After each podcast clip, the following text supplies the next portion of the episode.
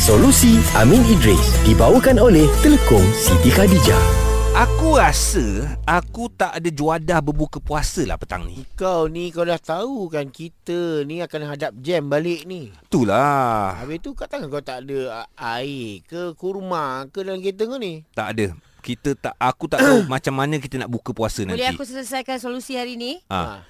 Wiper kan ada? Lepas tu Okey, nanti azan azan je. Kau lah aku nak tengok orang. Ah, yang aku tengok mulut kau masuk. Okey, okey, okey, okey. Nama pun solusi Amin Idris. Ah, okey, okey. Bro Amin. Pandai kau tolak kat dia. Dia nak, nak suruh dia mengangah.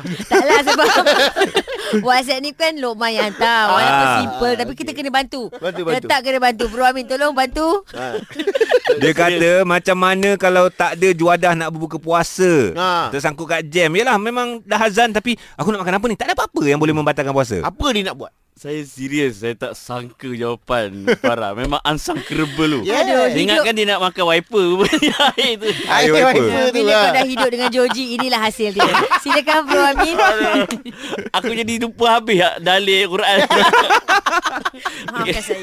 okay, Aduh. Dia dalam dalam hadis Matan Arba'in Ada hadis pertama Iaitu Innamal a'malu bin niat Setiap Hmm. amalan itu bermula dengan niat Hmm. Jadi para fuqaha bincang Sekiranya tidak ada langsung makanan Ataupun juadah untuk berbuka Maka pertama sekali kita Berbuka dengan kita Memutuskan niat puasa Ah. Oh, ada eh? Ada kita Oh. oh. Maknanya kita kata Kita putuskan niat puasa dengan Kita berdoa Apa doanya? Okey. Ada satu doa dalam riwayat Abu Daud Dan doa ni sebenarnya doa berbuka yang sahih Hmm. Iaitu Zahabaz zama Wabtalatil uruq wa, wa thabatal ajr Maksudnya telah uh, telah hilang dahagaku, telah basah kerongkongku dan juga moga bertambah pahalaku. Oh. Itu sebenarnya doa berbuka puasa yang sabit pada hadis Nabi sallallahu alaihi wasallam. Sallallahu alaihi wasallam. Doa tu je lah. Maknanya itu sebagai simbol kita telah memutuskan niat puasa yang kita niat pada awal subuh pagi Okey, tadi. tak, tak, tak hafal yang Arab tu sekali lagi yang yang bahasa Okey, Rumi dia tu. uh, Okey, uh, telah uh, telah hilang dahagaku, Dah hilang dahagaku. uh, telah uh, basah, Basah. kerongkongku, Basah kerongkongku. moga bertambah pahalaku.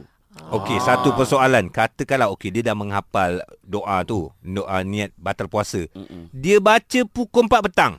Ah tak adanya. Tak batal. Uh, dia kalau kalau dia niat nak putuskan dia nak putuskan dia punya niat puasa tu, Maknanya dia berdosa. Memang dia tak nak puasa. Ah, dia tak nak puasa. Yang yang ni kita bincang bila masuk waktu maghrib. Alright. Ah, kan. Faham. Anda faham. kata dia tak ingat doa tadi, tak apa. Dia doa lah. Allah mak- Allah melakau sunnah pun Allah melakau sunnah pun boleh. Mm-mm. Allah barik lana pun boleh. Ah. Yang penting kita niat untuk putuskan kita niat untuk putuskan niat awal pagi tadi. Faham. Habis.